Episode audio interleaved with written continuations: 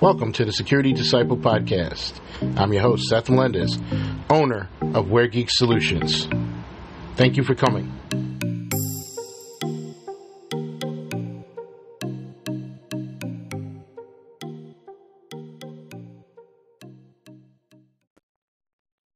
Hi, this is Seth Melendez of WareGeeks Solutions. And I'm coming to you to discuss one of our articles that we have up, and it's uh, two mistakes that open the door to hackers, how to protect your data. And, and one of the things that we try to do is educate.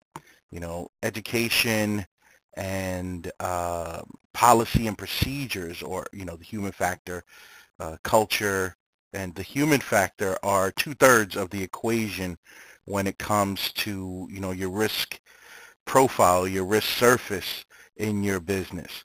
Uh, the third would be technology. You know, you have everybody, the hackers, everybody knocking at the door trying to break in. But the other two, uh, the policy, procedures, and accountability are a major factor. If there's no accountability, then no matter what procedure you put out, people won't follow. And one of the other things are, you know, the human factor. And I guess this is the area we're talking about today, which is the human factor.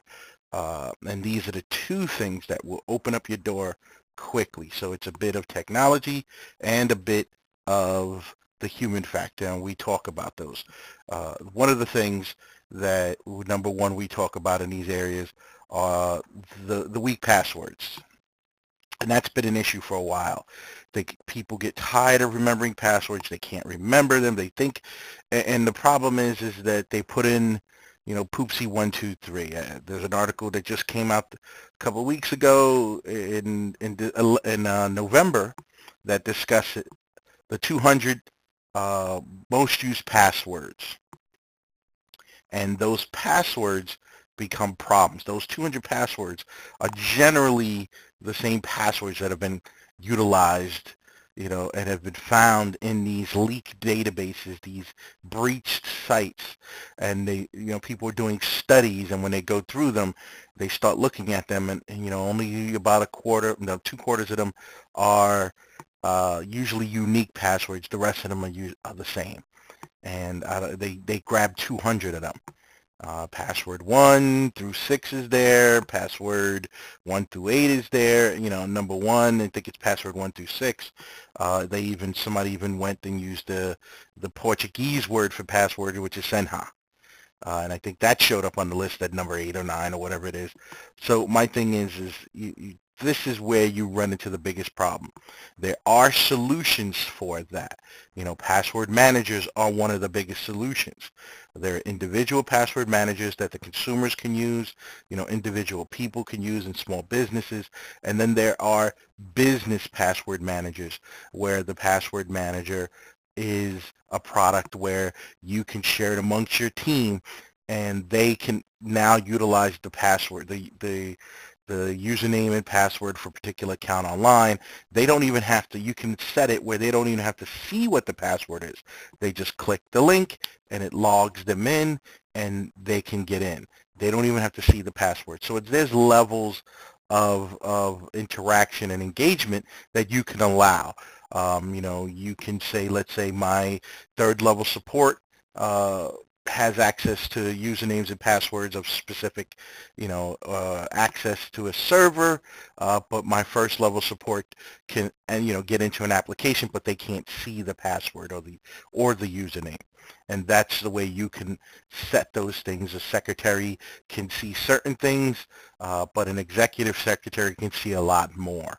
Um, so those are the type of things you can do with a password manager, and I'm always talking I always start with password manager and then you can work with, you know, the strength of your password. Your password can be, you know, the uh, multiple types of, you know, alphanumeric passwords or you can go into passphrases, which is something I always advocate for, uh, as long as it's uh, minimum six words. And when I mean passphrases, it's just six different types of words, uh, minimum. Usually that'll bring you over the minimum for uh, the password of 12, of 8 to 12 characters, and you should be good, uh, especially when you're adding in multiple other types of characters in there and numbers. Uh, so alphanumeric characters and numbers will be great when you're doing passphrases. And you don't have to do ats and all these crazy things. You can add those things in the end and you'll remember them. And what's good about passphrases, you will remember. The other ones, you won't remember when you're coming up with crazy number letter and, you know, alphanumeric combinations. You won't be able to remember them. But within a password manager, you won't have to because it clicks a link. It'll enter it for you. It's only when you want to remember something that I say use a passphrase. It's easier if you use pass, you know, the standard alphanumeric for generally everything.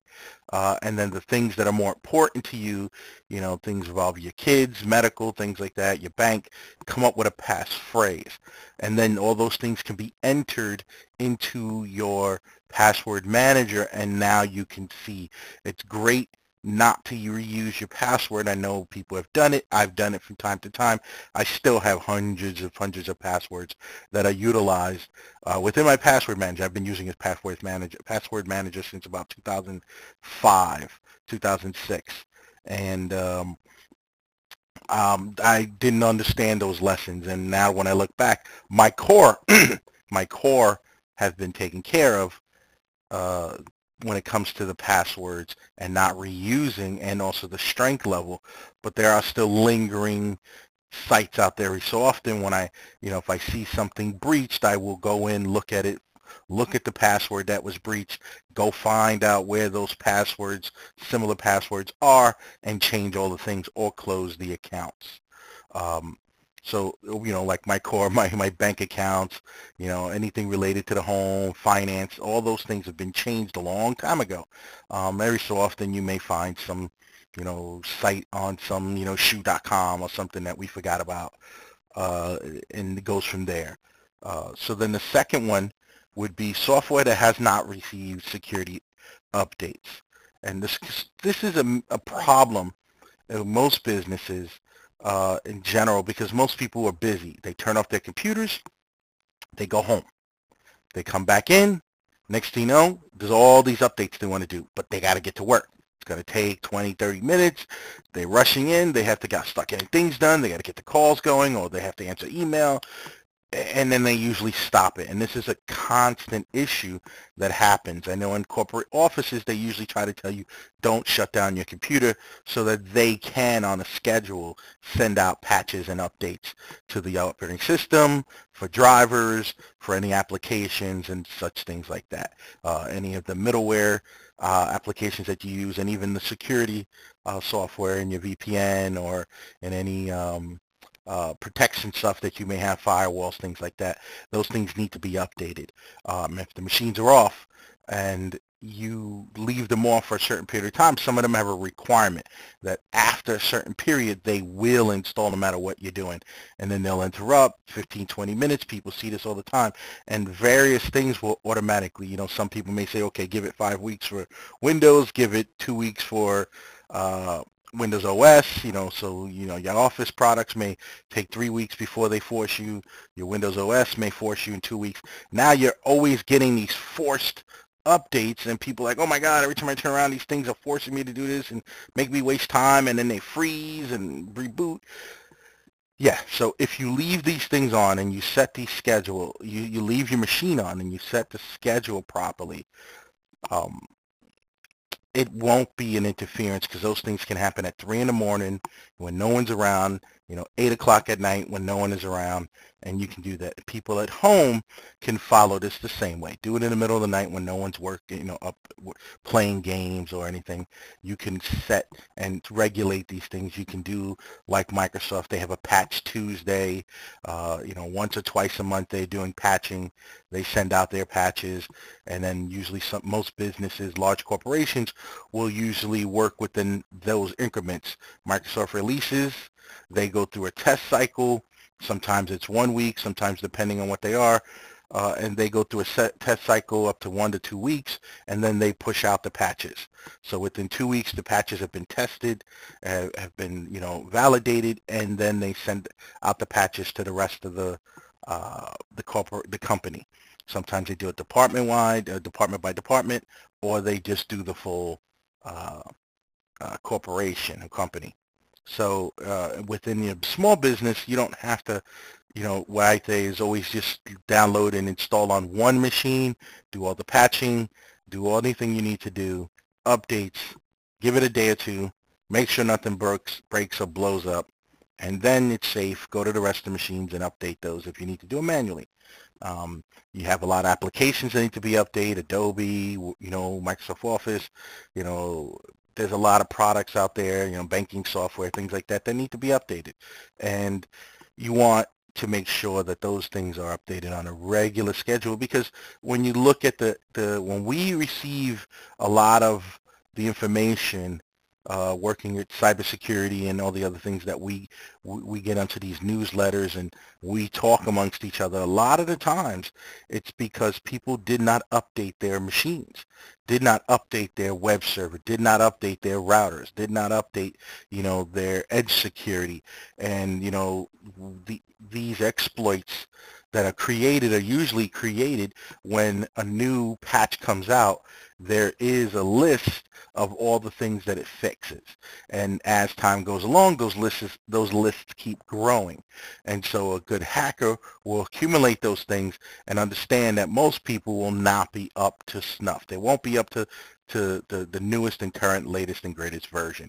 So now here it is, is, you know, two, three, four versions. They have a list of holes that they just found exploits that they can now try to, you know, find and, and take advantage of you, whether it's through scripting, whether it's through some mm, uh, uh, old way of, you know, pulling information from websites or doing things, injections, whatever they may be.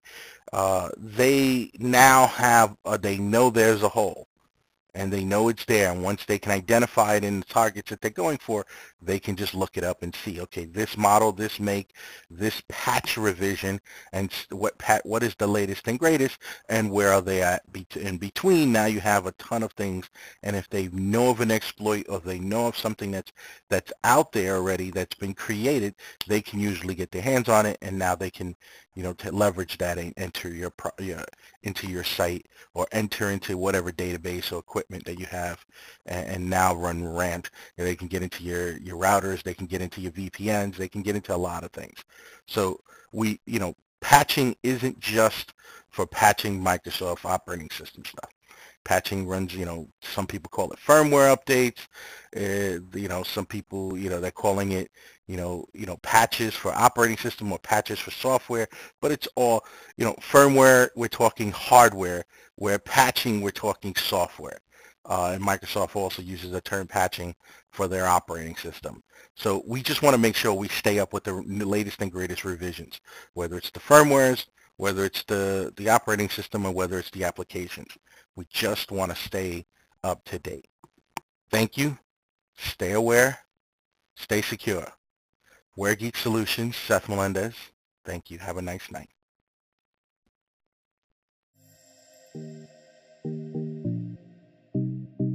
Thank you for listening to the Security Disciple podcast. My name is Seth Melendez, owner and president of WareGeeks Solutions.